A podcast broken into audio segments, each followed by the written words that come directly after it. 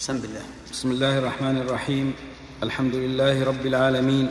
وصلى الله وسلم على نبينا محمد وعلى آله وصحبه أجمعين. قال مسلم رحمه الله تعالى ولو ذهبنا نعدد الأخبار الصحاح عند أهل العلم ممن يهن بزعم هذا القائل ونحصيها لعجزنا عن تقصي ذكرها وإحصائها كلها. طيب.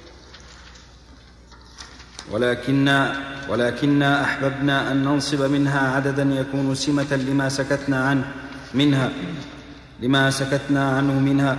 وهذا أبو عثمان النهدي وأبو رافع الصائغ وهما ممن أدرك الجاهلية وصحبا أصحاب رسول الله صلى الله عليه وسلم من البدريين. هلم جرا ونقلا عنهم. الأخبار حتى نزل إلى مثل أبي هريرة وابن عمر وذويهما. قد أسند كل واحد منهما عن أبي بن كعب عن النبي صلى الله عليه وسلم حديثا ولم نسمع في رواية بعينها أنهما عاينا أبيا أو سمعا منه شيئا. وأسند أبو عمرو الشيباني وهو ممن أدرك الجاهلية وكان في زمن النبي صلى الله عليه وسلم رجلا وأبو معمر عبد الله بن سخبرة كل واحد منهما. عن أبي مسعود الأنصاري عن النبي صلى الله عليه وسلم خبرين وأسند عبيد بن عمير عن أم سلمة زوج النبي صلى الله عليه وسلم عن النبي صلى الله عليه وسلم حديثا وعبيد بن عمير ولد في زمن النبي صلى الله عليه وسلم وأسند قيس بن أبي حازم وقد أدرك زمن النبي صلى الله عليه وسلم عن أبي مسعود الأنصاري عن النبي صلى الله عليه وسلم ثلاثة أخبار. وأسند عبد الرحمن بن ابي, بن أبي ليلى وقد حفظ عن عمر بن الخطاب وصحب عليا عن أنس بن مالك عن النبي صلى الله عليه وسلم حديثا وأسند ربعي بن حراش عن عمران بن حسين عن النبي صلى الله عليه وسلم حديثين وعن أبي بكرة عن النبي صلى الله عليه وسلم حديثا. وقد سمع ربعي من علي بن أبي طالب وروى عنه واسند وروى عنه وأسند نافع بن جبير بن مطعم عن أبي شريح الخزاعي عن النبي صلى الله عليه وسلم حديثا وأسند النعمان بن أبي عياش عن أبي سعيد الخدري ثلاثة أحاديث عن النبي صلى الله عليه وسلم وأسند عطاء بن يزيد بن يزيد الليثي عن تميم الداري عن النبي صلى الله عليه وسلم حديثا وأسند سليمان بن يسار عن رافع بن خديج عن النبي صلى الله عليه وسلم حديثا وأسند حميد بن عبد الرحمن الحميري عن أبي هريرة عن النبي صلى الله عليه وسلم أحاديث. فكل هؤلاء التابعين الذين نصبنا روايتهم عن الصحابة الذين سميناهم لم يحفظ عنهم سماع علمناه منهم في رواية بعينها ولا أنهم لقوهم في نفس خبر بعينه. وهي أسانيد عند ذوي المعرفة عند ذوي المعرفة بالأخبار والروايات من صحاح الأسانيد. لا نعلمهم وهنوا منها شيئا قط ولا التمسوا فيها سماع بعضهم من بعض. إذ السماع لكل واحد منهم ممكن من صاحبه غير مستنكر لكونهم جميعا كانوا في العصر الذي اتفقوا فيه. وكان هذا القول الذي أحدثه القائل الذي حكيناه في توهين الحديث بالعلة التي وصف أقل من أن يعرج من أن يعرج عليه. ويثار ذكره. ويثار. ويثار يا شيخ. ويثار ذكره نعم. ضم. ويثار. الضم بضم الياء وفتح الراء. ويثار ذكره. إذ كان قولا محدثا وكلاما خلفا لم يقله أحد من أهل العلم سلف لم يقله أحد من أهل العلم سلف ويستنكره من بعدهم خلف.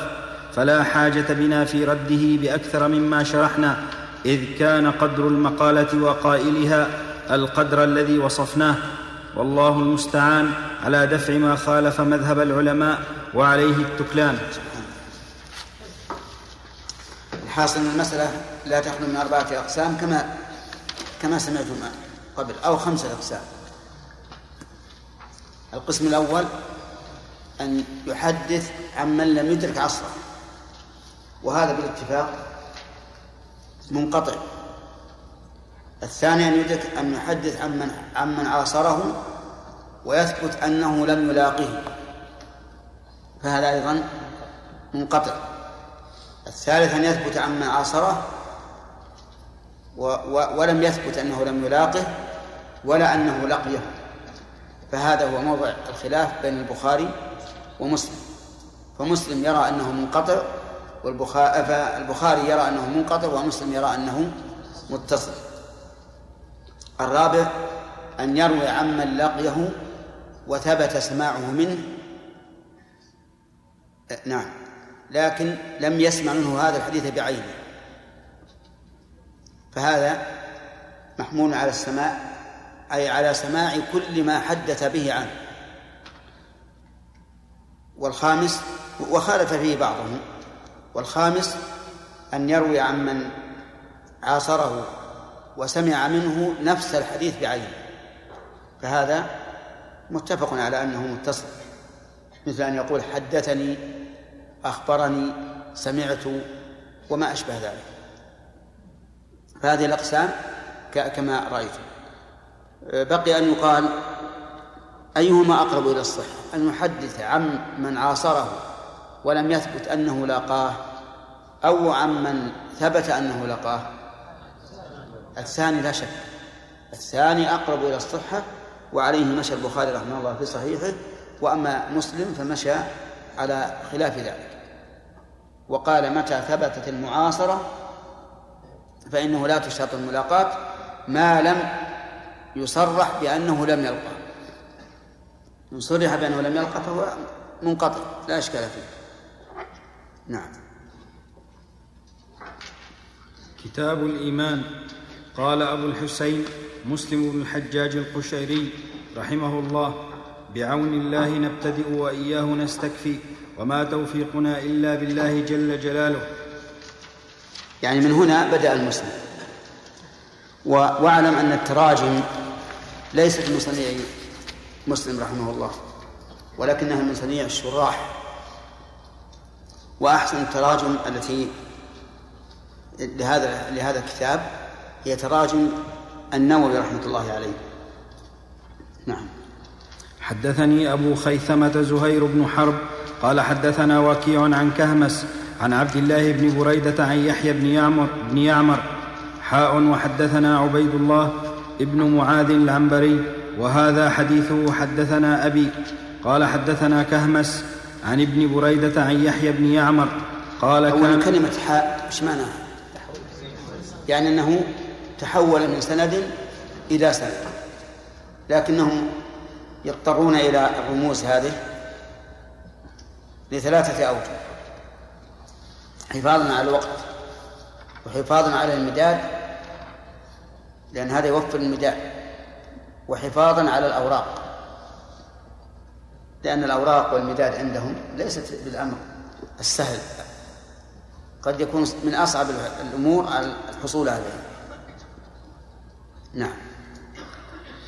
عن يحيى بن يعمر قال كان أول من قال في القدر بالبصرة معبد الجهني فانطلقت أنا وحميد بن عبد الرحمن الحميري حاجين أو معتمرين فقلنا لو لقينا أحدا.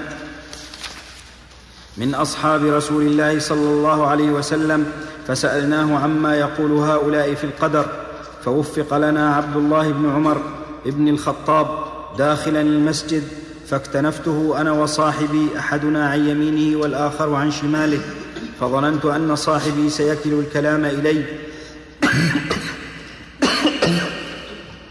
فقلت أبا عبد الرحمن إنه قد ظهر قبلنا ناس يقرؤون القرآن ويتقفرون العلم وذكر من شأنهم وأنهم يزعمون أن لا قدر وأن الأمر أنف. قال فإذا لقيت أولئك فأخبرهم أني بريء منهم وأنهم براء مني وأنهم براء مني. والذي يحلف به عبد الله بن عمر لو أن لأحدهم مثل أحد ذهبا فأنفقه ما قبل الله منه حتى يؤمن بالقدر. ثم قال حدثني أبي عمر بن الخطاب قال بينما نحن عند رسول الله صلى الله عليه وسلم ذات يوم إذ طلع علينا رجل شديد بياض الثياب شديد سواد الشعر لا يرى عليه أثر السفر ولا يعرفه منا أحد. حتى جلس إلى النبي صلى الله عليه وسلم فأسند ركبتيه إلى ركبتيه ووضع كفيه على فخذيه وقال يا محمد أخبرني عن الإسلام. فقال رسول الله صلى الله عليه وسلم الإسلام أن تشهد أن لا إله إلا الله وأن محمدا رسول الله وتقيم الصلاة وتؤتي الزكاة وتصوم رمضان وتحج البيت وتحج البيت إن استطعت إليه سبيلا. قال صدقت. قال فعجبنا له يسأله ويصدقه. قال فأخبرني عن الإيمان. قال أن تؤمن بالله وملائكته وكتبه ورسله واليوم الآخر وتؤمن بالقدر خيره وشره. قال صدقت. قال فأخبرني عن الإحسان. قال أن تعبد الله كأنك تراه. فإن لم تكن تراه فإنه يراك. قال فأخبرني عن الساعة. قال ما المسؤول عنها بأعلم من السائل. قال فأخبرني عن امارات عن أمارتها. قال أن تلد الأمة ربتها وأن ترى الحفاة العراة العالة رعاء الشاء يتطاولون في البنيان. قال ثم انطلق فلبثت مليا. ثم قال لي يا عمر أتدري من السائل؟ قلت الله ورسوله أعلم. قال فإنه جبريل. أتاكم يعلمكم دينكم. بسم الله الرحمن الرحيم. هذا كتاب الإيمان بدأ المؤلف فيه بما يتعلق بالقدر. وقد تنازعت الأمة في القدر على ثلاث فرق. فرقتان متطرفتان وفرقتان وفرقة ثالثة وسط. فأما المتطرفتان فهما القدرية والجبرية. فالقدرية أنكروا القدر يعني قالوا إن الله سبحانه وتعالى لم يقدر أفعال العباد. وكان أول ما ظهر فيهم هذا الرأي الخاطئ أنهم أنكروا حتى العلم. وقالوا إن الله لا يعلم ما يفعله العباد إلا بعد أن يقع. وأن الأمر أنف. أنف بمعنى مستأنف. يعني أن علم الله تعالى بأحوال العباد وأعمال العباد بأعمال العباد يعني أن علم الله تعالى بأعمال العباد مستأنف. لا يدري عنه حتى يعملون. ولهم شبهة. مثل قوله تعالى ولنبلونكم حتى نعلم المجاهدين منكم والصابرين ونبلو أخباركم. أم حسبتم أن تدخلوا الجنة ولما يعلم الله الذين جاهدوا منكم ويعلم الصابرين؟ وأشبه ذلك من الآيات.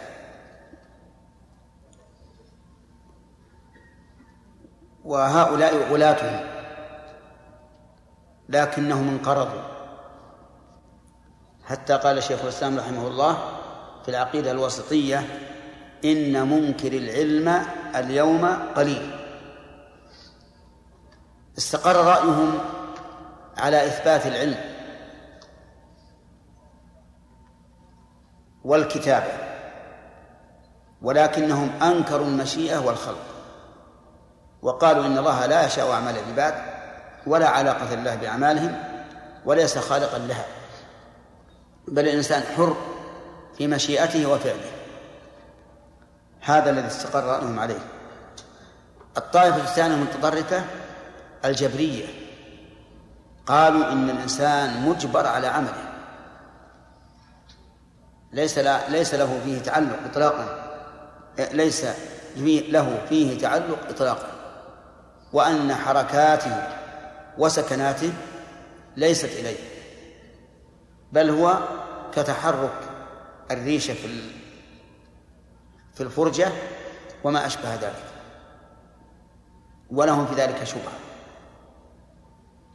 منها قوله تبارك وتعالى ولو شاء الله ما اقتتلوا ولكن الله يفعل ما يريد لمن شاء منكم أن يستقيم وما تشاءون إلا أن يشاء الله رب العالمين. والعمى كل العمى في أهل البدع أنهم ينظرون إلى الشريعة من وجه واحد أو بعين واحدة. ينظرون بعين واحدة بمعنى أنهم يأخذون أدلة ويتركون أدلة. فيحصل من ذلك البدعة سواء في هذه المسألة أو في غيرها. وهذه البدعة كما ترون ظهرت في أواخر عصر الصحابة رضي الله عنهم. لكن هناك بدعة قبلها وهي بدعة الرافضة والنواصب الذين هم الخوارج كانت في آخر عهد الخلفاء الراشدين. فعثمان رضي الله عنه لم يقتل إلا بالخارجين عليه. وعلي بن أبي طالب لم يقتل إلا بالخارجين عليه. والخروج على ولاة الأمور ليس هو الخروج بالسلاح فقط بل الخروج بالسلاح وباللسان. حتى أن الرجل الذي قال للنبي عليه الصلاة والسلام اعدل سمي خارجا لأنه خرج على الحكم وأنكر الحكم علانية مع أنه كاذب في ذلك. فالرسول عليه الصلاة والسلام هو أعدل الخلق. لكن على كل حال الخروج إذا قيل خروج لا تظن أن المعنى أنه يخرج بالسلاح. لكن هذا غاية الخروج. وكل من خرج على الإمام وولاة الأمور فهو خارج. خارج لكن يقيد بما خرج به سواء اعترض على أي شيء من أحكامهم وأفعالهم على وجه علانية لأن ذلك يوغر الصدور ويوجب أن يحمل الناس على ولاة الأمور ما يحملون. ثم بعد هذا ينقصون عن طاعتهم التي أمروا بها. ما لم يأمر بالمعصية فأنا أمر بالمعصية فلا طاعة لهم. فالنواصب والرافضة كانوا قد خرجوا قبل بدعة القدر. ما هي الطائفة المتوسطة من هذه الفرق الثلاث؟ هي طائفة السنة والجماعة الذين قالوا نؤمن بقدر الله وأنه سبحانه وتعالى علم كل ما يعمله العباد وكتب ذلك وشاءه وخلقه وأن الإنسان ليس مجبرا بل هو مختار. ولهذا إذا وقع الشيء عليه على وجه الإجبار لم يؤاخذ بما بما وقع منه. أعظم الذنوب الكفر أعظم الذنوب الكفر ومع ذلك إذا أكره عليه لم يؤاخذ به. من كفر بالله من بعد إيمانه إلا من أكره وقلبه مطمئن بالإيمان ولكن من شرح بالكفر صدرا فعليه غضب من الله. هذا المذهب الوسط أخذ بأدلة هؤلاء وأدلة هؤلاء واجتمع من من هذه الأدلة هذا الرأي المنقح المحرر وهو أن الإنسان له قدرة واختيار وأنه هو الفاعل حقيقة ولكن هذا كله بعلم الله وكتابته ومشيئته وخلقه. هؤلاء خرجوا في البصرة وكان مرجع الناس إذ ذاك هم بقايا الصحابة. فذهب هذا الرجل وصاحبه هو من؟ أنا وحميد بن عبد الرحمن الحميري. انطلقوا إلى عبد الله بن عمر في الحج وأخبروه الخبر. قال فقال عبد الله بن عمر إذا لقيت أولئك فأخبرهم أني بريء منهم وأنهم براء مني. ثم قال والذي يعذب به عبد الله بن عمر لو أن لأحدهم مثل أحد ذهبا فأنفقه ما قبل الله منه حتى يؤمن بالقدر. لماذا؟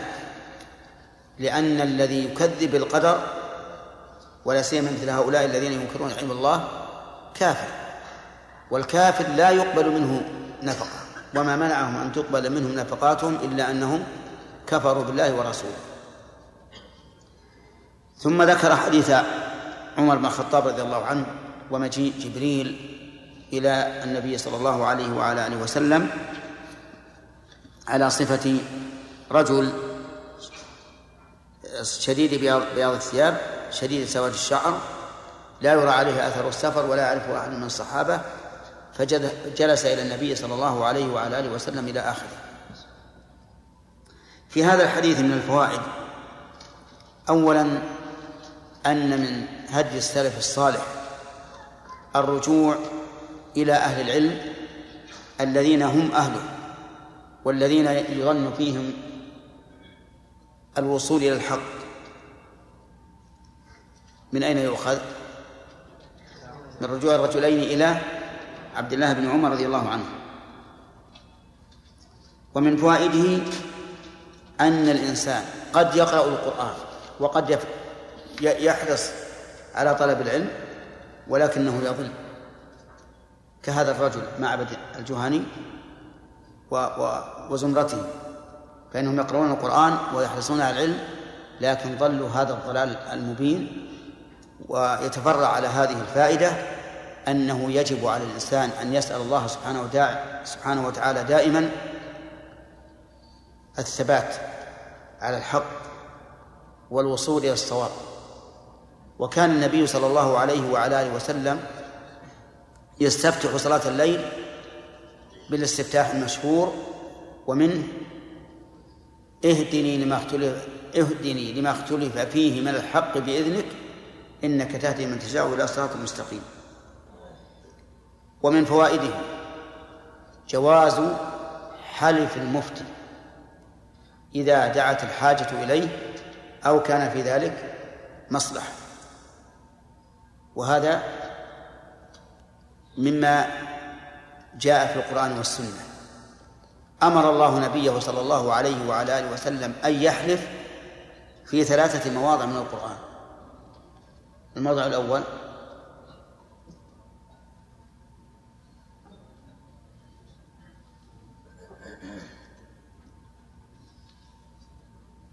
نعم.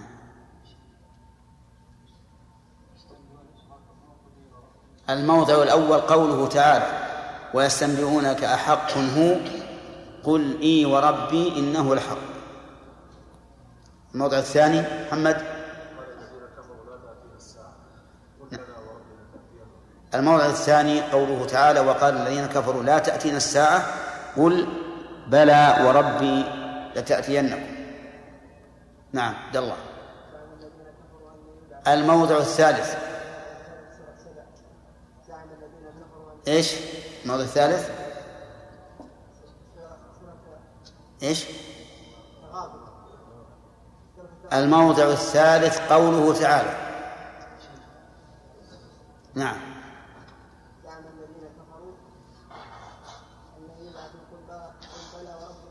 نعم. صحيح. وأقسم النبي صلى الله عليه وعلى آله وسلم في عدة أحاديث. فإذا دعت المصلحة فإذا دعت الحاجة أو كانت المصلحة في اليمين فلا بأس أن يحلف الإنسان. وأما إذا لم يكن هناك مصلحة ولا دعاء وحاجة فالأفضل كف لسان عن اليمين. ومن فوائد هذا الحديث أن ابن عمر رضي الله عنه يرى أن المكذب بالقدر كافر لا تقبل منه النفقة واضح؟ حيث قال لو أن لأحدهم مثل أحد ذهبا فأنفقه ما قبله الله منه حتى يؤمن بالقدر ومن فوائد هذا الحديث أن الله سبحانه وتعالى أعطى الملائكة قدرة على أن يتحولوا من صورتهم الأولى إلى صورة ثانية. وهل هذا باختيارهم أو بأمر الله؟ يحتمل الله أعلم. يحتمل هذا وهذا. لكن هم يمكن أن يتحولوا من صورتهم الأولى إلى صورة ثانية. ومن فوائده من فوائد هذا الحديث حسن الأدب مع المعلم والمفتي. لقوله أسند ركبتيه إلى ركبتيه ووضع كفيه على فخذيه. وهذا من حسن الأدب والتهيؤ لما يلقى إليه. ومن فوائده من فوائد هذا الحديث أن الإنسان يجوز له أن يمثل حال شخص آخر لأن جبريل عليه الصلاة والسلام مثل نفسه بصورة هذا الرجل وقال يا محمد والعادة أن الخطاب يا محمد يكون لمن؟ للأعراب. ولكن هل هذا مقيد بما أذن الله فيه كهذا الحديث مثلا؟ وكقصة الثلاثة الأبرص والأقرع والأعمى؟ فإن الملك جاءهم بصورة إنسان إنسان مصاب بما أصيبوا به وإنسان فقير ويقول إنه ابن سبيل وأنه انقطعت به الحبال مع أن الأمر ليس كذلك. لكن الله سبحانه وتعالى أذن بهذا فهل لنا أن نفعل مثل مثل مثل ذلك؟ هذا موضع اجتهاد. فمن الناس من قال إذا كان الله أذن له فإن الله تعالى لا يأمر بالفحشاء. وإذا كان وإذا كان وبعضهم يقول هذا لا يجوز لأن الرجل الذي يقول أنا ابن سبيل أنا فقير وما أشبه ذلك ليس هو كذلك. على كل حال هذه موضع اختلف فيها المعاصرون الآن فمنهم من قال بالجواز ومنهم من قال بالمنع. ومن فوائد هذا الحديث جواز سؤال الإنسان عن شيء يعلمه لمصلحة غيره. من أين يؤخذ؟ سؤال جبريل وهو يعلم ولهذا يصدقه يقول صدقت لكن لمصلحة الغير ويتفرع على هذه الفائدة أنه ينبغي للإنسان إذا كان هناك مسألة مشكلة على الناس يتعاملون فيها أو ما أشبه ذلك وهو يعلم الحكم ينبغي له أن يسأل وإن كان يعلم من أجل إيش؟ من أجل أن يفيد غيره. ويكون هو المعلم. ومن ومن فوائد الحديث آه، أن المتسبب كالمباشر. يعني العمل بالسبب وأن السبب كالمباشرة. وجه ذلك وجه ذلك أن السبب في في إعلام النبي صلى الله عليه وسلم عن الإسلام والإيمان والإحسان والساعة وأشراطها من؟ هو جبريل. وقد قال أتاكم يعلمكم دينكم. فيؤخذ منه أن السبب كالمباشرة. وهذا معروف عند الفقهاء. أن السبب كالمباشرة وأنه إذا اجتمع متسبب ومباشر فقد مر فقد قالوا في التفصيل إذا كان يمكن إحالة الضمان على المباشر فالضمان على من؟ على المباشر ما لم تكن المباشرة مبنية على السبب فيكون الضمان على المتسبب وإذا كان لا يمكن إحالة الضمان على المباشر كان الضمان على المتسبب أفهمتم القاعدة هذه؟ طيب نشوف شهد رجلان على شخص عند القاضي بما يوجب قتله. فحكم القاضي بقتله فنفذ الشرطة قتله فقتلوه. ثم رجع الشاهدان وقال إننا تعمدنا قتله. فمن الذي يقتل؟ الشاهدان. لماذا؟ لأن المباشرة مبنية على السبب مثال آخر ألقى رجل شخصا أمام الأسد فوثب الأسد عليه فأكله. الضمان على على الأسد على الرجل الذي ألقاه مع أنه متسبب والأسد مباشر لكن لا يمكن إحالة الضمان على على الأسد مثال ثالث حفر رجل حفرة في الشارع. فوقف عليها رجل فجاء ثالث فدفع هذا الرجل حتى سقط في الحفرة ومات. على من؟ على الدافع لأنه مباشر. الدافع لولا الحفرة لولا الحفرة التي سقط فيها الرجل ما مات الرجل. لو دفعه وسقط الأرض ما مات. أليس كذلك؟ والحفرة مجردها أيضا لا يحصل بها موت.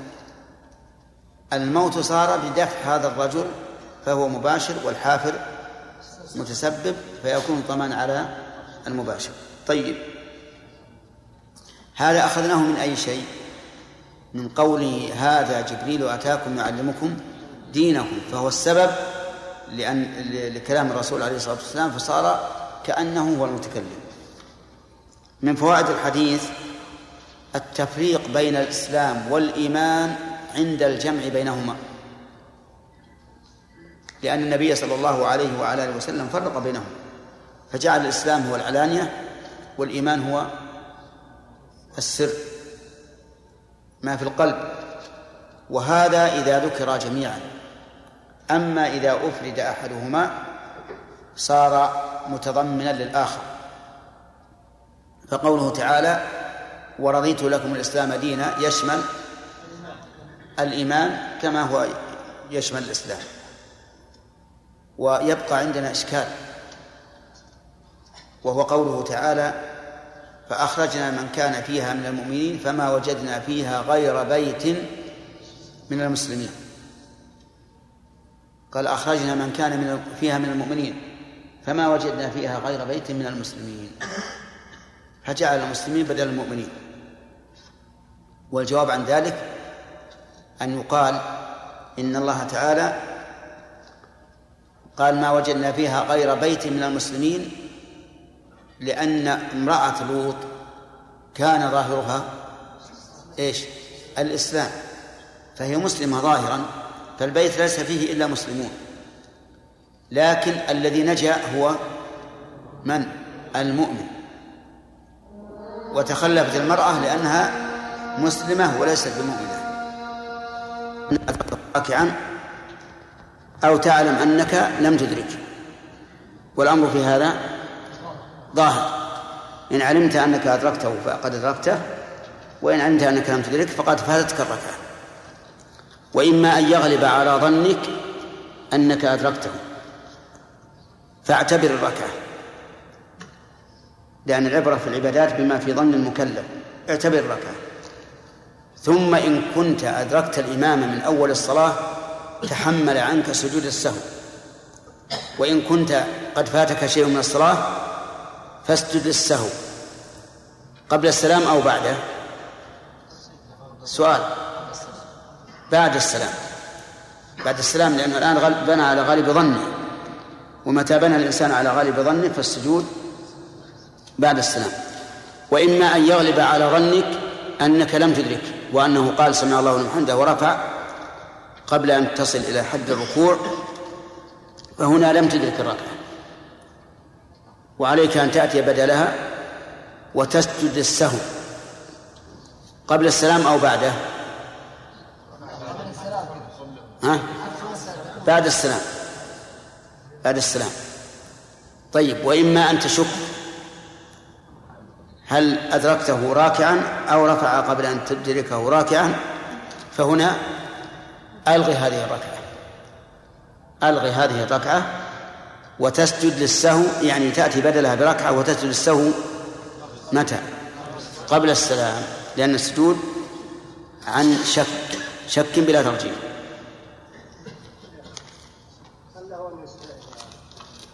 لا قال العلماء لا يسرع سرعة بينة.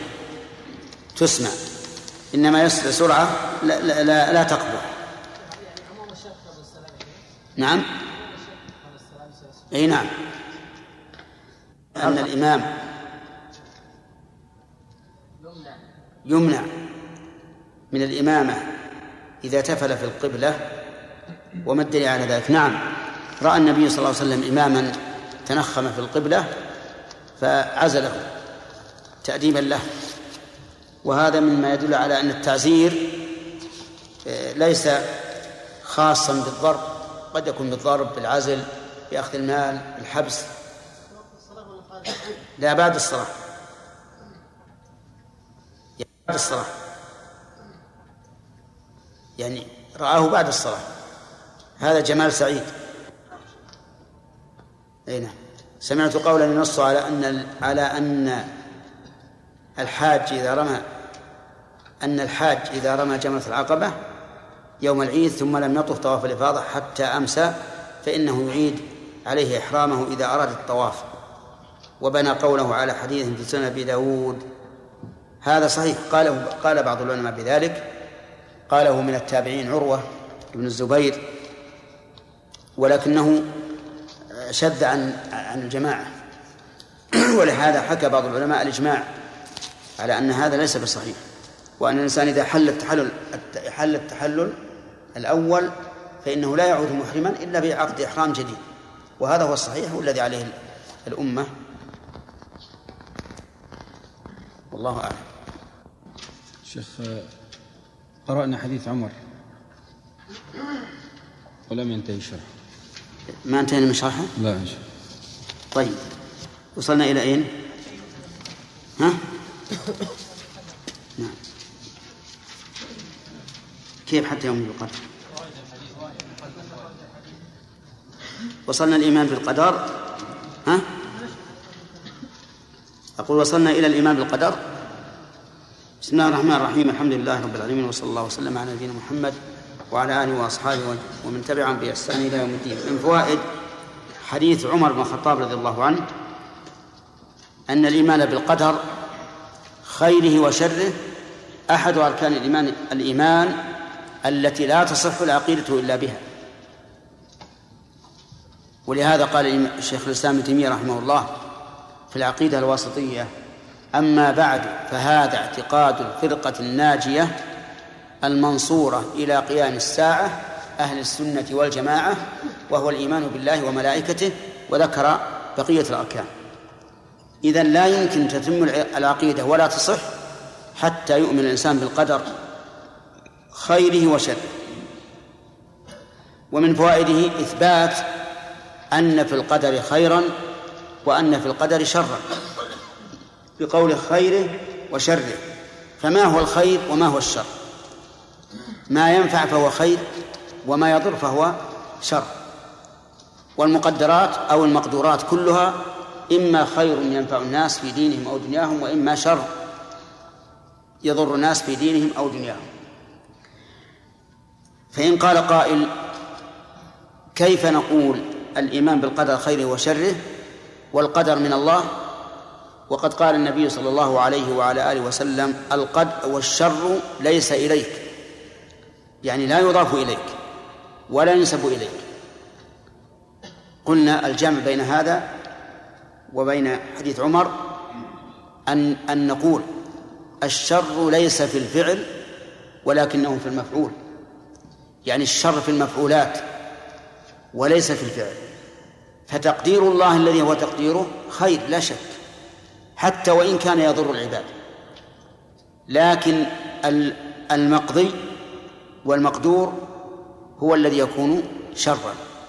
والمقدور كما نعلم ليس من صفات الله ولكنه من مخلوقات الله من مخلوقاته فهو بائن منفصل عن الله عز وجل. ثم هذا الشر في المقدور هل هو شر محض؟ وهل هو شر عام؟ وهل هو شر نعم هل هو شر محض وهل هو شر عام؟ بمعنى هل هو شر محض لمن قدر عليه؟ وهل هو شر عام لجميع الناس؟ الجواب لا. ليس شرا محضا بالنسبة لمن قدر عليه وليس شرا عاما بالنسبة لجميع الناس. ونضرب لذلك مثلا. رجل أصيب بمصيبة على إثر ذنب ارتكبه. لقوله تعالى وما أصابكم من مصيبة فبما كسبت أيديكم ويعفو عن كثير. هذه المصيبة تكفر الذنب الذي فعله. فصارت هذه المصيبة خيرا من وجه إيش؟ وشرا من وجه. وليست شرا محضا بل فيها خير وشر. وحينئذ يكون تقدير الله لها خيرا أو شرا خيرا لأن لأن الله كفر بها عن سيئات هذا الرجل. فإذا صار الشر الذي أصاب هذا ليس شرا محضا حتى بالنسبة له بل هو شر من وجه حيث آذاه وضره ولكنه خير من وجه آخر حيث كان فيه كفارة سيئاته وإن صبر واحتسب كان فيه رفعة درجاته. طيب وك و وليس أيضا هو شرا عاما. ليس هو شرا عاما. فمثلا لو أن شخصا عنده زرع قد ودعه. ومعنى ودعه يعني أنهى سقيه. والشرب والزرع إذا أنهي سقيه فإن الماء بعد ذلك يضر. فأمطر الله سيلا عظيما. فهذا السيل بالنسبة لهذا لصاحب الزرع إيش؟ شر لأنه يضر زرعه. لكن بالنسبة للعامة خير. بالنسبة للعامة خير. فتبين بهذا أن الشر أولا ليس في قضاء الله وقدره الذي هو فعله ولكنه في إيش؟ في مفعولاته. والمفعولات مخلوقات بائنة منفصلة عن الله. ثانيا أن هذه المفعولات التي فيها الشر ليست شرا محضا وليست شرا عاما. بل هي بالنسبة لمن أصيب بها خير من وجه وشر من وجه آخر وبالنسبة لعامة الناس تكون خاصة. فبهذا تبين معنى قوله صلى الله عليه وعلى آله وسلم والشر ليس إليه وتأمل قول الله تعالى ظهر الفساد في البر والبحر بما كسبت أيدي الناس. هذا عام. ليذيقهم بعض الذي عملوا لعلهم يرجعون. ليذيقهم جزاء بعض الذي عملوا يعني جزاء بعض الذي عملوا. لعلهم يرجعون. رجوعهم إلى الله خير من الدنيا كلها. فصار في قضاء الله تعالى هذا الفساد صار فيه إيش؟ خير. فانتبه لهذا. طيب الإيمان بالقدر ذكروا أنه لا بد فيه من الإيمان بأربع مراتب. المرتبة الأولى الإيمان بالعلم والثانية بالكتابة والثالثة بالمشيئة والرابعة بالخلق. الإيمان بالعلم أن تؤمن بأن الله تعالى عالم بما كان وما يكون جملة وتفصيلا من أفعاله وأفعال مخلوقاته. لا يخفى عليه شيء. وأما الكتابة فأن تؤمن بأن الله كتب في اللوح المحفوظ مقادير كل شيء حتى تقوم الساعة. ودليل هاتين المرتبتين قوله تعالى ألم تعلم أن الله يعلم ما في السماء والأرض؟ هذا العلم. إن ذلك في كتاب إن ذلك على الله يسير. هذه الكتابة. وذلك أن الله تعالى أول ما خلق الله القلم. قال اكتب. قال رب ماذا أكتب؟ قال اكتب ما هو كائن إلى يوم القيامة فجرى في تلك الساعة بما هو كائن إلى يوم القيامة. والقلم امتثل أمر الله لكن استفهم عن هذا الإجمال وهو قوله إيش؟ اكتب. قال ربي ماذا أكتب؟ وهذا يدل على امتثاله. لكنه استفهم عن التفصيل فقال اكتب ما هو كائن إلى يوم القيامة. فكتب القلم ما هو كائن إلى يوم القيامة. بإذن الله عز وجل. أما الإيمان بالمشيئة فأن تؤمن بأنه ما من شيء يحدث في السماء والأرض عدما أو إيجادا إلا بمشيئة الله. ما شاء الله كان وما لم يشأ لم يكن هذه كلمة أجمع عليها المسلمين. أما ما يتعلق بفعل الله فظاهر أنه بمشيئته. وأما ما يتعلق بفعل العبد فهو بمشيئة العبد مباشرة وبمشيئة الله تعالى تقديرا. فالشائي للفعل مباشرة هو العبد والشائي لفعله تقديرا هو الله عز وجل. فها هنا مشيئتان.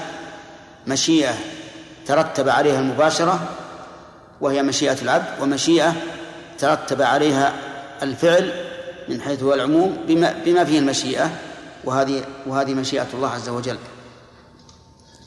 الرابع الخلق.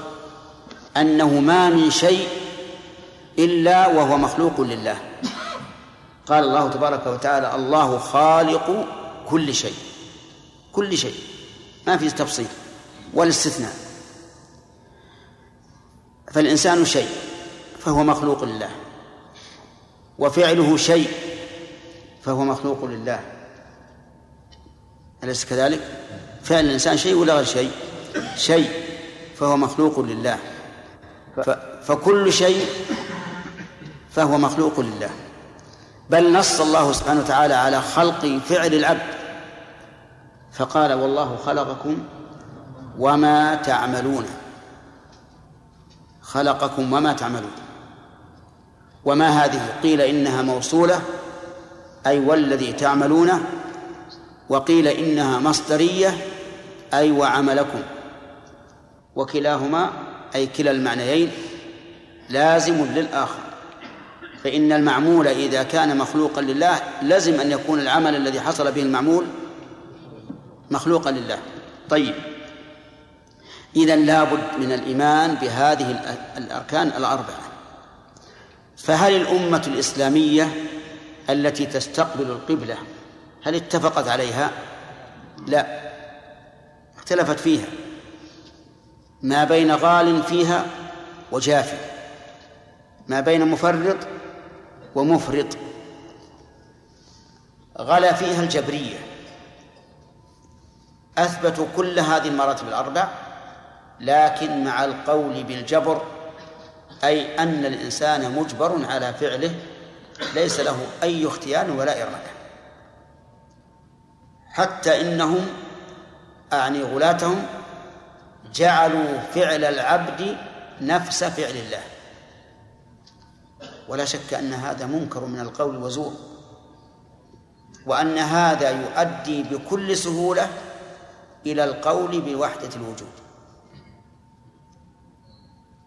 فهو درجة سهلة قصيرة المدى غير وعرة الصعود لإيش؟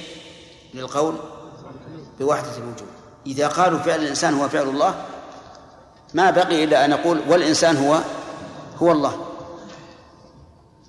هؤلاء يقولون الإنسان مجبور على عمله وليس له اختيار اختيار فيه ولا فرق بين شخص يلقى من السطح قهرا عليه وآخر ينزل من السطح درجة درجة. لا فرق بينهما. الكل يفعل بغير اختيار. فقيل لهم هذا يستلزم أن يكون الله ظالما حيث يجبر العبد على فعل السيئات ويعاقبه عليها. قالوا إن الله ليس بظالم. إذا فعل هذا فليس بظالم. لأن لأن الكل ملكه وإذا عذب المطيع فقد تصرف في في ملكه والمتصرف في ملكه لا يكون ظالما. واضح؟ هذا كلامه. لكن هذا غير صحيح. لأن نقول كل عاقل يعرف أنه لو كان أحد يقول افعل كذا وأعطيك عليه عشر دراهم. ففعل. ولم يعطه عشرة دراهم. هل يكون هذا ظالما له؟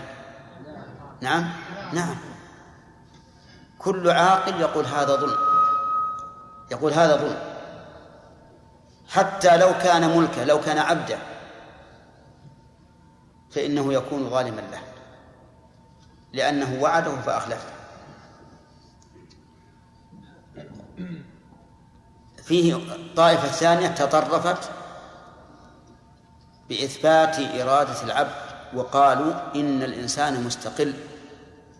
بعمله إرادة وفعلا وليس لله فيه أدنى علاقة. وهؤلاء هم القدرية مجوس الأمة. وقد مر علينا في الحديث الأول أن غلاتهم قالوا إن الأمر إيش؟ أنف يعني مستأنف. ولا علم لله تعالى بما يفعله العباد إلا إذا وقع علم الله ذلك. أما أهل السنة والجماعة فآمنوا بهذه المراتب الأربع التي ذكرناها وآمنوا بأن للعبد اختيار وإرادة وأن الإنسان يعرف الفرق بين الفعل الذي يجبر عليه والفعل الذي يفعله باختياره. حتى إن الله أسقط أسقط العقوبة وأسقط حكم الفعل عمن أكره عليه. أعظم الذنوب الكفر وإذا أكره الإنسان عليه فإنه لا لا يترتب عليه حكم ولا يترتب عليه عقوبة.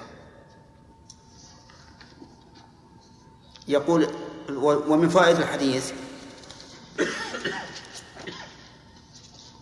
أن الإحسان أعلى مراتب الإيمان. لأن النبي صلى الله صلى الله عليه وعلى آله وسلم وصفه بأن تعبد الله كأنك تراه.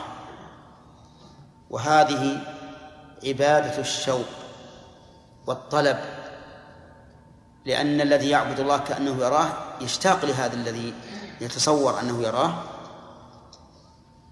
ويطلبه وهي أعلى من مرتبة الهرب. ولهذا قال فإن لم تكن تراه فإنه يراك فخف فخف منه. فالأول مرتبة الطلب والثاني مرتبة الهرب. فعليه يكون الإحسان درجتين. أولاهما أعلاهما. ما هي الأولى؟ أن تعبد الله كأنك تراه.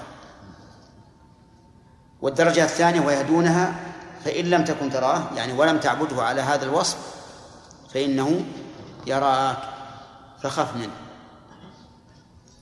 ومن فوائد هذه هذه الآية آه، أستغفر الله. ومن فوائد هذا الحديث أن الساعة لا يعلم متى تأتي إلا الله. فلا يعلم بها ملك مقرب ولا نبي مرسل. وأقرب الملائكة فيما نعلم جبريل. كما قال تعالى إنه لقول رسول كريم ذي قوة عند ذي العرش. فوصفه بأنه عند الله. لأنه لأنه هو صاحب العرش جل وعلا. والرسول محمد صلى الله عليه وسلم أفضل رسل الله. فهذا الملك المقرب وهذا النبي المرسل لا يعلمان عن الساعة. ولهذا قال ما المسؤول عنها بأعلم من الساعة وعليه فمن ادعى أن علم الساعة فإنه كاذب ومن صدقه فإنه كافر. والأول كاذب كافر الذي يدعي علم الساعة. كاذب كافر والذي يصدقه كافر. مصدق بالكفر والعياذ بالله. فلا يعلم متى تقوم الساعة إلا الله سبحانه وتعالى. وما نشر من في في الجريدة جريدة روز يوسف في عددها الصادق قبل عدد أو عددين فإنه كفر حيث قالوا عن بعض السفهاء من الغربيين إنه سوف تقوم الساعة على تمام الألفين. يعني باقي كم؟ سبع سنوات أو شبه نعم. كل هذا كذب كفر. كذب وكفر. والمصدق به يكون كافرا. طيب. ومن فوائد هذا الحديث أن للساعة أشراطا وعلامات. ولهذا قال أخبرني عن أماراتها أي علاماتها الدالة على قربها. وقد ألف العلماء رحمهم الله الكتب والرسائل في أشراط الساعة. لكن وردت في أشراط الساعة أحاديث ضعاف من حيث السند إلا أنها من حيث الواقع قوية لأن الواقع يصدقها ويشهد لها ولهذا يجب الاحتراس. لكن الأشراط الصحيحة هي على على صحتها. من جملتها كثرة الهرج يعني القتل. ولم أعلم أنه كثر القتل في الأيام الأخيرة مثل كثرته هذه الأيام. الآن القتال في الجمهوريات التي كانت الجمهورية السوفيتية بالأول وكذلك أيضا في البوسنة والهرسك وكذلك أيضا في الصومال وفي مواطن كثيرة. فالإنسان يتعجب سبحان الله العظيم هل كثرة القتل مع أنه لا يدري القاتل فيما قتل ولا المقتول فيما قتل. شيء بس في النفوس يجيش والعياذ بالله ثم يقدم كل واحد على على القتال. فذكر ومن فوائد هذا الحديث أن من أماراتها أن تلد الأمة ربتها أن تلد الأمة ربتها كيف تلد الأمة ربتها؟ أشكل على بعض العلماء هذا المعنى هذا هذا اللفظ ما معناه؟ فقيل المعنى أن الأمة تكون تحت الملك ملك من الملوك فيطأها فتلد أنثى جارية هذه الجارية بنت الملك. فهي بالنسبة لأمها سيدة لها فولدت الأمة ربتها. وقيل إن المراد بذلك الجنس.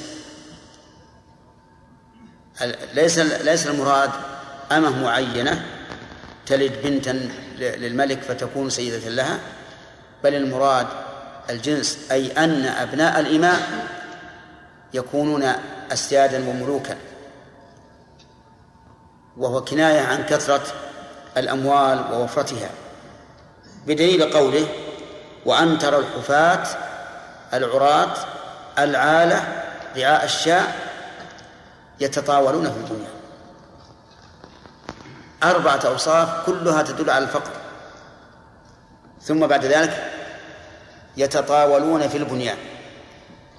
فهذان نوعان من أشراط الساعة.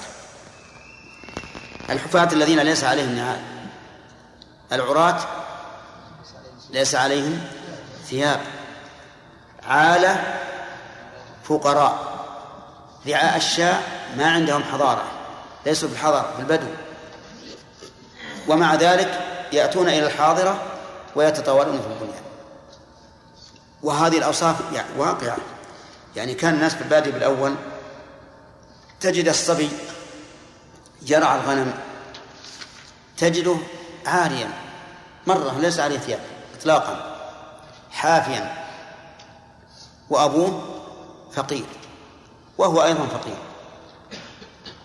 ثم تحولت الأمور حتى تحضر هؤلاء البادية وصاروا يتطاولون في البنيان. طيب. التطاول في البنيان هل هو تطاول نحو السماء؟ أو التطاول يشمل التطاول نحو السماء والتطاول في الحسن في الحسن والزخرفة. نعم يشمل الأمرين. هذا وهذا. ومن فوائد هذا الحديث حرص النبي صلى الله عليه وعلى آله وسلم على تعليم الأمة. حيث قال لعمر أتدري من السائل؟ وإلا فالصحابة غفلوا عن هذا وقالوا هذا أعرابي جاء ومشى سأل ومشى. لكن بعد مدة سأل. فقال أتدري من السائل؟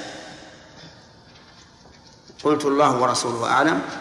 قال فإنه جبريل أتاكم يعلمكم دينكم. ومن فوائده جواز الجمع بين الله ورسوله فيما يتعلق بالأمور الشرعية.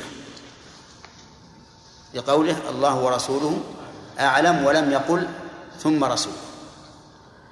وذلك لأن حكم الرسول عليه الصلاة والسلام هو حكم الله وعلم الله ب... وعلم الرسول بالشريعة هو علم الله. فلهذا تأتي يأتي مقترنا بالواو. ومن فوائد هذا الحديث أن السائل معلم. من أين يؤخذ؟ من قول جبريل أتاكم يعلمكم دينكم. لأن جبريل يعلم أنه يصدق وصدقت صدقت لكنه من أجل أن يعلم الناس. ويتفرع على هذه الفائدة أنه ينبغي لطالب العلم إذا كان هناك مسألة يحتاج الناس إلى علمها أن يسأل عنها حتى ينتفع الناس بذلك وإن كان هو يعلمها ويكون بذلك معلما. ومن فوائد الحديث أن للسبب حكم المباشرة. منين تؤخذ؟ من قوله يعلمكم مع أن لم يعلمهم لكن هو السبب. فالسبب له حكم المباشرة وأما في الضمان فقد علمتم أن في ذلك تفصيلا. نعم.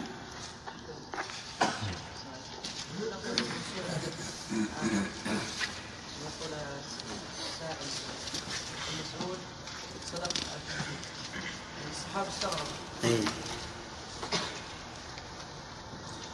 ما تقولون في هذا السؤال؟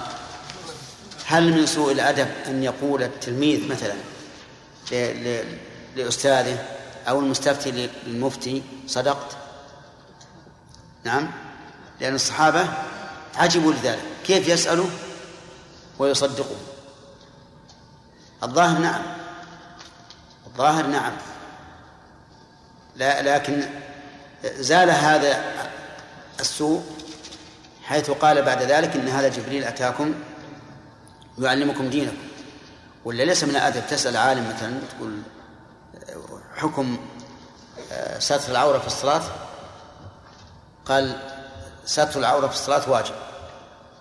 أو شرط قال صدقت وش حكم سجود السهو؟ إذا كان عن زيادة قال بعد السلام قال صدقت طيب إيش تسأل؟ فهذا لا شك فيه سؤال. نكتب الرأس يا شيخ في الدرس. نعم. نكتب الرأس في الدرس. كيف؟ أحيانا بعض الناس اذا صار يستمع للمعلم اي ويقرر مسألة يبدأ يقول هكذا يهز راسه اي مثلهم لهذا أحيانا أحيانا تكون على سبيل التعجب. يعني بأن يذكر الإنسان مثلا وعيد أو وعد أو ما أشبه ذلك. لا لا كان من عادي إذا كان من فه... عادي. فهذا أما إذا كان عادي وكأنه كأنه يملي عليه ويقول نعم نعم. فالظاهر أيضا من سوء الأدب. الظاهر أنه من سوء الأدب لكن أهون من ذيك. شيخ بارك الله فيكم. ذكرتم غير هذا الموضع أن هذا الحديث يكفي للعوام الإيمان في باب الإيمان. نعم. فهل ينبغي لا فهل ينبغي أن يعرفوا تفاصيله يعرفون مراتب القدر لا لا, لا ما يحتاج. العوام تقول تؤمن بقدر الخير وشره تقول كل شيء من الله. المطر من الله والجد من الله والثمار الطيبة من الله وهكذا. يعني تذكر له عموميات لأن العام لا يدرك التفصيل هذه واحدة. ولأنه ربما إذا دخل في التفصيل دخل في بحر يغرقه. يولد عليه الشيطان شكوكا ووساوس يعجز عنها نعم. بسم الله الرحمن الرحيم. قال مسلم رحمه الله تعالى حدثني محمد بن عبيد الغبري وأبو كامل الجحدري وأحمد بن عبدة قال وحدثنا حماد بن زيد عن مطر الوراق عن عبد الله بن بريدة عن يحيى بن يعمر قال لما تكلم معبد بما تكلم به في شأن القدر أنكرنا ذلك. قال فحججت أنا وحميد بن عبد الرحمن الحميري حجة وساقوا الحديث بمعنى حديث كهمس وإسناده وفيه بعض زيادة ونقصان وفيه بعض زيادة ونقصان أحرف. وحدثني محمد بن حاتم قال حدثنا يحيى بن سعيد القطان قال حدثنا عثمان بن غياث قال حدثنا عبد الله ابن بريدة عن يحيى بن يعمر وحميد بن عبد الرحمن قال لقينا عبد, عبد الله ابن عمر فذكرنا القدر وما يقولون فيه فاقتص الحديث كنحو حديثهم عن عمر رضي الله عنه عن النبي صلى الله عليه وسلم وفيه شيء من زيادة وقد نقص منه شيئا. وحدثني حجاج بن الشاعر قال حدثنا يونس بن محمد قال حدثنا المعتمر عن أبيه عن يحيى بن يعمر عن ابن عمر عن عمر عن النبي صلى الله عليه وسلم بنحو حديثهم. وحدثنا أبو بكر بن أبي شيبة وزهير بن حرب جميعا عن ابن علية. وكل هذه متابعات وفيه إشارة إلى أنه لا لا لا يلزم من المتابعات أن يكون اللفظ لا زيادة فيه ولا نقصان. وأنه إذا اتفق على أصل الحديث كفى بذلك متابعة وتقوية. نعم. وحدثنا أبو بكر بن أبي شيبة وزهير بن حرب جميعا عن ابن علية قال زهير حدثنا إسماعيل بن إبراهيم عن أبي حيان عن أبي زرعة بن عمرو بن جرير عن أبي هريرة أنه قال كان رسول الله صلى الله عليه وسلم يوما بارزا للناس فأتاه رجل فقال يا رسول الله ما الإيمان؟ قال أن تؤمن بالله وملائكته وكتابه ولقائه ورسله وتؤمن بالبعث الآخر. قال يا رسول الله ما الإسلام؟ قال الإسلام أن تعبد الله ولا تشرك به شيئا وتقيم الصلاة المكتوبة وتؤدي الزكاة المفروضة وتصوم رمضان. قال يا رسول الله ما الإحسان؟ قال أن تعبد الله كأنك تراه فإن فإنك إن لا تراه فإنه يراك. قال يا رسول الله متى الساعة؟ قال ما المسؤول عنها بأعلم من السائل ولكن سأحدثك عن أشراطها. إذا ولدت الأمة ربها فذاك من أشراطها. وإذا كانت العراة الحفاة رؤوس الناس فذاك من أشراطها. وإذا تطاول رعاء البهم في البنيان فذاك من أشراطها. في خمس لا يعلمهن إلا الله ثم تلا صلى الله عليه وسلم. إن الله عنده علم الساعة وينزل الغيث ويعلم ما في الأرحام وما تدري نفس ماذا تكسب غدا وما تدري نفس بأي أرض تموت. إن الله عليم خبير. قال ثم أدبر الرجل فقال رسول الله صلى الله عليه وسلم ردوا علي الرجل فأخذوا فأخذوا ليردوه فلم يروا شيئا. فقال رسول الله صلى الله عليه وسلم هذا جبريل جاء ليعلم الناس دينهم. حدثنا محمد بن عبيد الله. لا شك أن هذا الحديث أن سياق هذا الحديث مخالف لسياق الحديث الأول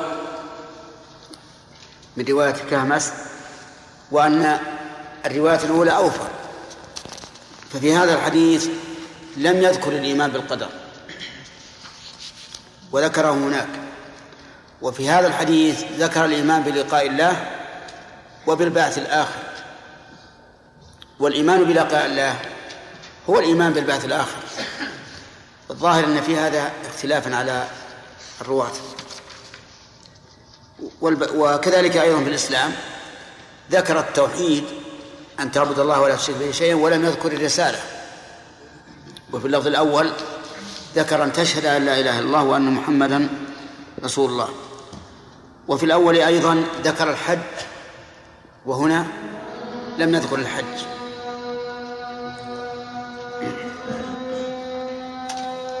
الأذان من قبل أم لم يسمعوا؟ طيب. آه إذا كانوا في نفس البلد الذي فيه الأذان فأذان البلد يكفي. أما إذا كانوا في البر ثم وصلوا إلى البلد فإنهم يؤذنون لكن ما يأذنون بالميكروفون يأذنون في المكان اللي يصلون فيه. يعني لنفرض مثلا أن إنسان جاء من الرياض ودخل عليه الوقت في أثناء الطريق ووصل البلد. فإنه يؤذن إذا كانوا جماعة. لا لا لا. البخاري ومسلم. عرفت؟ أما إذا كان في نفس البلد فيكفي أذان البلد.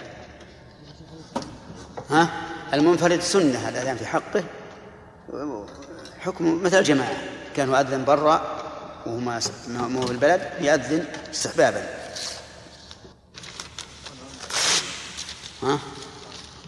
طيب وش سؤالك؟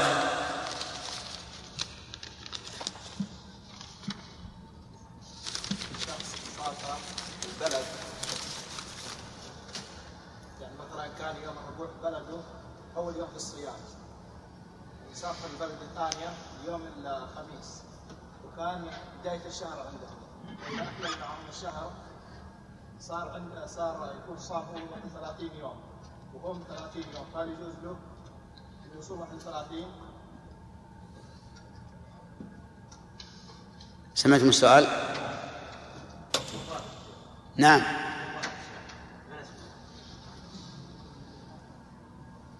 هذا يقول إنه سافر إلى بلد لم يفطر إلا بعد فطر يومه بلده بيوم. فيكون صام 31 آه، هذا صحيح.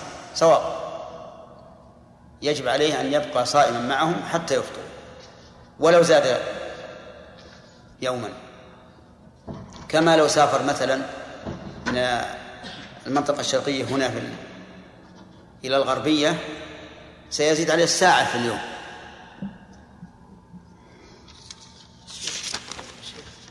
نعم. لا. لأن العيد ما هو عندهم. لا ما يفتح. ما يفتح. لا إلى الآن في رمضان. إذا رأيتموه فصوموا وإذا رأيتموه فأفطروا. وهؤلاء ما رأوا البلد الثاني. هذا يقول أحمد حكمي. يسأل يقول أيهما أعم عند الإطلاق شيخ الإسلام أم لفظة الإمام؟ كيف يعني؟ لا وشون يعني؟ الإمام هو الذي له أتباع ومذهب قائم.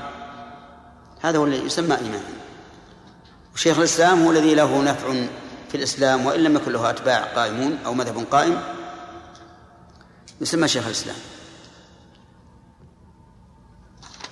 نعم. إيش؟ هما؟ الإمام أرفع درجة. إيه أرفع. ما في شيء. ما في شيء. إمام. ولهذا نشوف المتأخرين الآن يخلون حتى طالب العلم يسمى إمام. هذا أيضا لديهم مجرى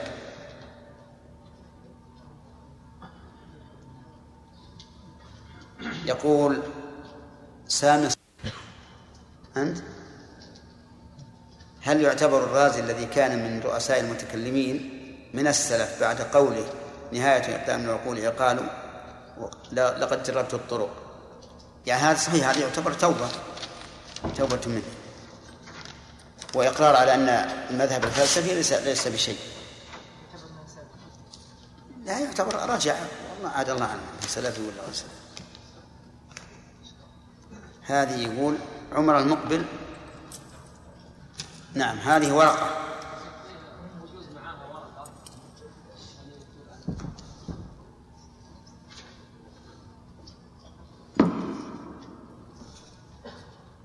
هذه؟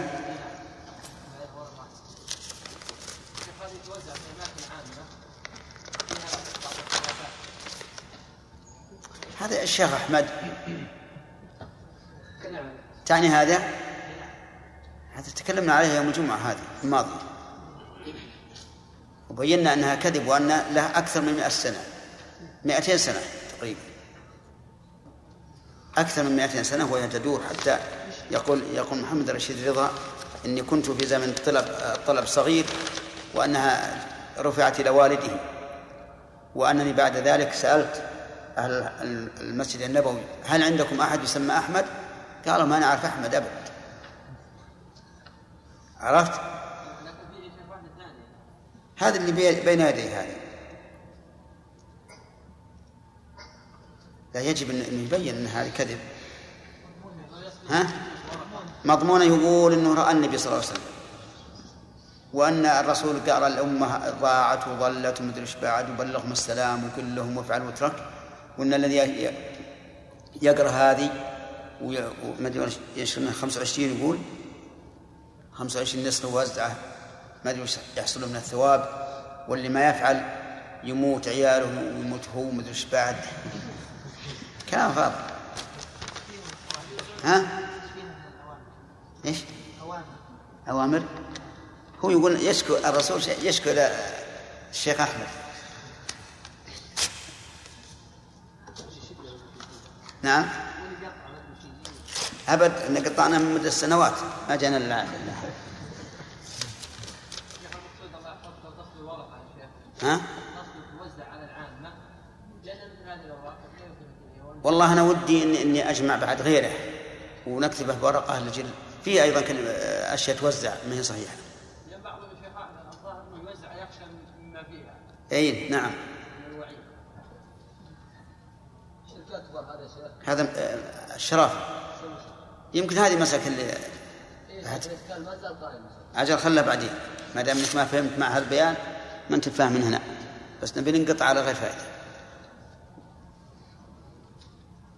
لا هذه أحسن ودي أجمع بعد كم من مساله كم منها اللي ونكتبهم جميعا إن شاء الله. نعم سم. بسم الله الرحمن الرحيم. الحمد لله رب العالمين وصلى الله وسلم على نبينا محمد وعلى آله وصحبه أجمعين. قال مسلم رحمه الله تعالى حدثنا قتيبة بن سعيد بن جميل ابن طريف بن عبد الله الثقفي عن مالك بن أنس في نعم آه العنوان اللي عندي على هذا الباب باب بيان الصلوات التي هي أحد أركان الإسلام. عندكم العنوان هذا؟ نعم. عن مالك بن أنس فيما قرئ عليه عن أبي سهيل عن أبيه أنه سمع طلحة بن عبيد الله يقول جاء رجل إلى رسول الله صلى الله عليه وسلم من أهل نجد ثائر الرأس نسمع دوي صوته ولا نفقه ما يقول حتى دنا من رسول الله صلى الله عليه وسلم فإذا هو يسأل عن الإسلام فقال رسول الله صلى الله عليه وسلم خمس صلوات في اليوم والليلة فقال هل علي غيرهن؟ قال لا إلا أن تطوع. وصيام شهر رمضان فقال هل علي غيره؟ فقال لا إلا أن تطوع. وذكر له رسول الله صلى الله عليه وسلم الزكاة فقال هل علي غيرها؟ قال لا إلا أن تطوع. قال فأدبر الرجل وهو يقول والله لا أزيد على هذا ولا أنقص ولا أنقص منه. فقال رسول الله صلى الله عليه وسلم أفلح إن صدق. حدثني يحيى بن أيوب وقتيبة بن سعيد جميعا عن إسماعيل بن جعفر عن أبي سهيل عن أبيه عن طلحة بن عبيد الله عن النبي صلى الله عليه وسلم بهذا الحديث نحو حديث مالك غير انه قال فقال رسول الله صلى الله عليه وسلم أفلح وأبيه إن صدق أو دخل الجنة وأبيه إن صدق. بسم الله الرحمن الرحيم. هذا الحديث فيه بيان وجوب الصلاة ووجوب الزكاة ووجوب صوم رمضان.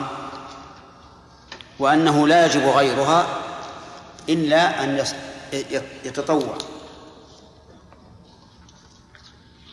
وقد أخذ بعض العلماء هذا الحديث أصلا في أنه لا تجب صلاة الوتر ولا تجب صلاة الكسوف ولا تجب تحية المسجد ولا غيرها مما قيل إنه واجب. وقال إن النبي صلى الله عليه وعلى آله وسلم نفى أن يكون عليه غيرها إلا أن يتطوع وهذا في سياق البيان. والبيان لا يجوز تأخيره عن وقت الحاجة. ثم إن الظاهر أن هذا في آخر حياة النبي صلى الله عليه وعلى آله وسلم في عام الوفود الذي هو السنة التاسعة. ولكن يقال أما من من ادعى أن شيئا من الصلوات يجب بدون سبب فإن هذا الحديث دليل على ضعف قوله. فالوتر مثلا من ادعى أنه واجب فهذا الحديث يدل على ضعف قوله. لأن الوتر ليس له سبب بل هو مؤقت بوقت فهو كالصلوات الخمس. فلو كان واجبا لبينه الرسول صلى الله عليه وعلى آله وسلم. وأما ما كان واجبا بسبب فقد يقال إن النبي صلى الله عليه وعلى آله وسلم إنما بين الواجبات التي ليس, ليس لها سبب. أما ما له سبب فإنه مربوط بسببه. وعلى هذا فلا يكون في هذا الحديث دليل على عدم وجوب صلاة الكسوف مثلا أو على عدم وجوب تحية المسجد. لأننا نقول إنما نفى النبي صلى الله عليه وسلم الواجبات اليومية التي تتكرر في اليوم والليلة. أما ما له سبب فهو مربوط بسببه. ويدل لذلك أن الإنسان لو نذر أن يصلي لوجب عليه أن يصلي. لقول النبي صلى الله عليه وعلى آله وسلم من نذر أن يطيع الله فليطيعه. وهنا قال إلا أن تطوع ولم يقل إلا أن تطوع أو تنذر. وفي قوله لا إلا أن تطوع سؤال هل هذا الاستثناء متصل أو منقطع؟ ها؟ منقطع. ليش؟ لأنه لو لو كان متصلا لكان التطوع واجبا إذ أن المستثنى المتصل يكون من جنس المستثنى منه. وعلى هذا فيكون تقدير الكلام لا لكن إن تطوعت فلا مانع.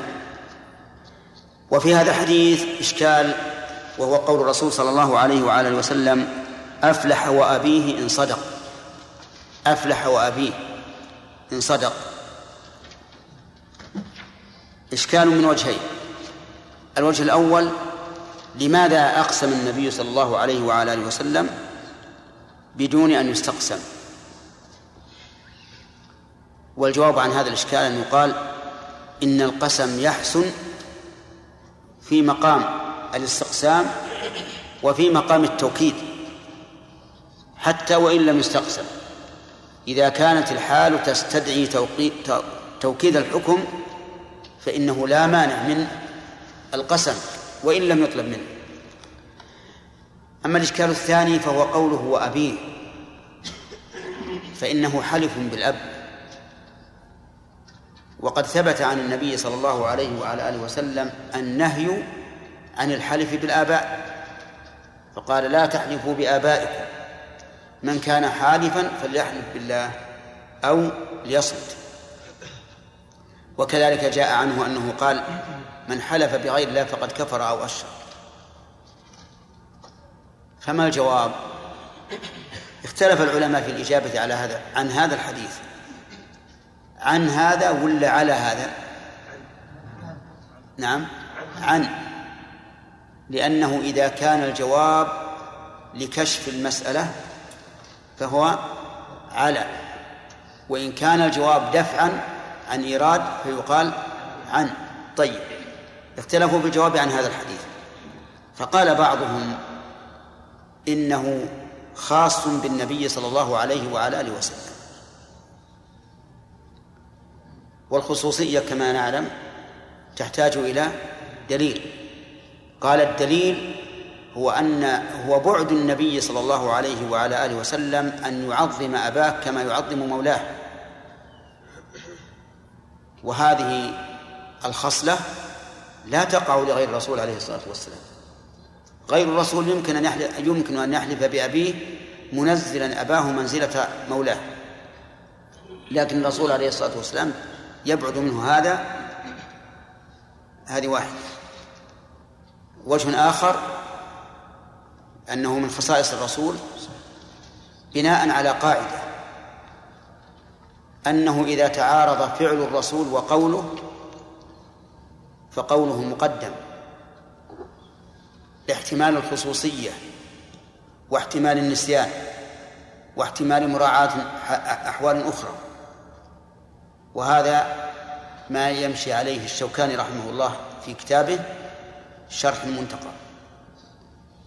حتى إنه قال في استقبال في استدبار الكعبة في البنيان إن هذا خاص بالرسول عليه الصلاة والسلام لأن حديث أبي أيوب لا تستقبل القبلة ولا تستدبرها عام. وكون النبي صلى الله عليه وسلم رؤي يقضي حاجته مستدبر الكعبة هذا فعل.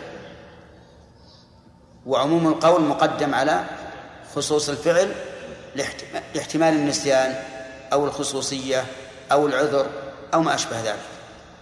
لكن هذا القول مرجوح. وذلك لأن قول الرسول صلى الله عليه وسلم وفعله كلاهما سنة. كلاهما سنة. فمتى أمكن الجمع فلن نعدل إلى الخصوصية. إذن ادعاء الخصوصية من وجهين. الوجه الأول ما هو بعد إرادة الشرك من الرسول عليه الصلاة والسلام وأن يعظم أباه كما يعظم كما يعظم مولاه بخلاف غيره. والثاني أنه إذا تعارض قوله وفعله يقدم يقدم قوله. الوجه الثاني من الجواب على هذا الحديث أو من الجواب عن هذا الحديث أن هذا قبل النهي. أن هذا قبل النهي وعليه فيكون منسوخا.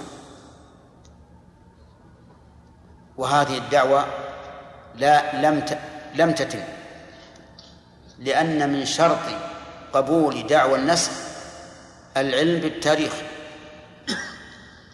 وإذا لم نعلم التاريخ فإن الدعوة غير مقبولة. وعلى هذا فيسقط هذا الوجه. الوجه الثالث أن هذا مما يجري على اللسان بلا قصد. لأننا نعلم أن الرسول عليه الصلاة والسلام الذي نهى عن الحلف بالآباء لن يحلف بالأب عن قصد وإنما ذلك مما يجري على لسانه وما يجري على اللسان بدون كسب القلب فإنه لا عبرة به لقوله تعالى لا يؤاخذكم الله باللغو في أيمانكم ولكن يؤاخذكم بما كسبت قلوبكم. والآية الثانية بما عقدتم الأيمان. وإذا لم يكن عن قصد فإنه معفو عنه. وهذا الجواب أيضا فيه نظر لأنه قد يقال إن الذي حمل النبي صلى الله عليه وعلى آله وسلم عن عن النهي على النهي عن الحلف بالآباء هو كثرة إيش؟ كثرة الحلف به فنهاهم عن ذلك وإن لم يكونوا يقصدون هذا. لكنه له وجه من النظر. الوجه الرابع وهو أضعف الأقوال أن الحديث حصل فيه تحريف وأن وأبيه أصلها والله. لكن لما كان الكتاب فيما سبق لا يعجمون الكلمة. اشتبه كتابة والله بكتابة وأبيه لأن النبرات فيها واحدة. لكن هذا القول ضعيف جدا جدا هذا الوجه. لأن الأحاديث منقولة بالكتابة ومنقولة بالمشافهة. فكيف نقول للرواة كيف نقول إن الرواة الذين نطقوا بالحديث وأبيه نطقوا بذلك عن تحريف. لكنه قول قد قيل. قد قيل ما قيل إن صدقا وإن كذبا فما اعتذارك من قول إذا قيل. وأقرب الأوجه الأول أنه خاص بالرسول عليه الصلاة والسلام ثم إيش؟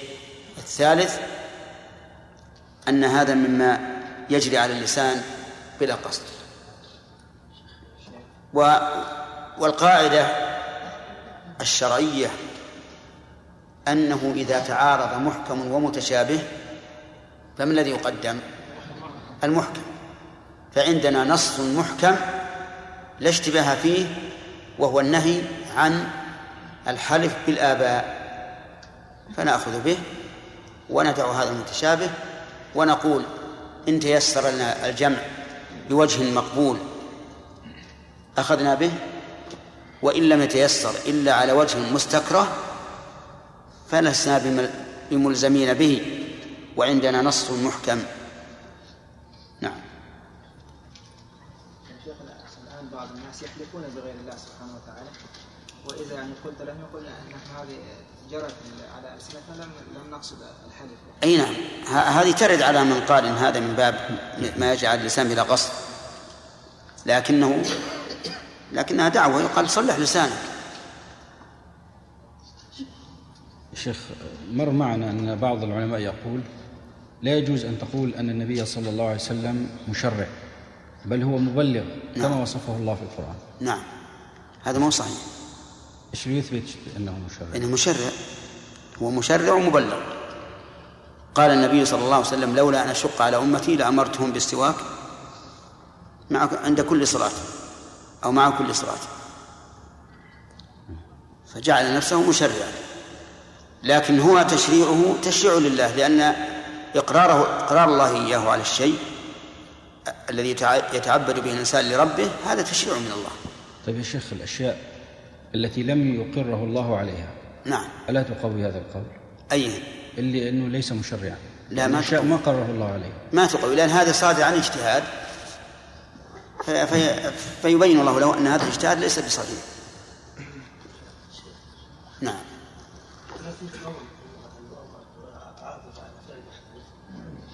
وهو. والله الله الله. ما حد يقول هذه.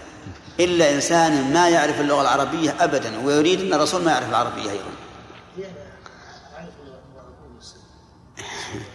إما أفلح وأباه على أنه مفعول معه أو أفلح وأبوه.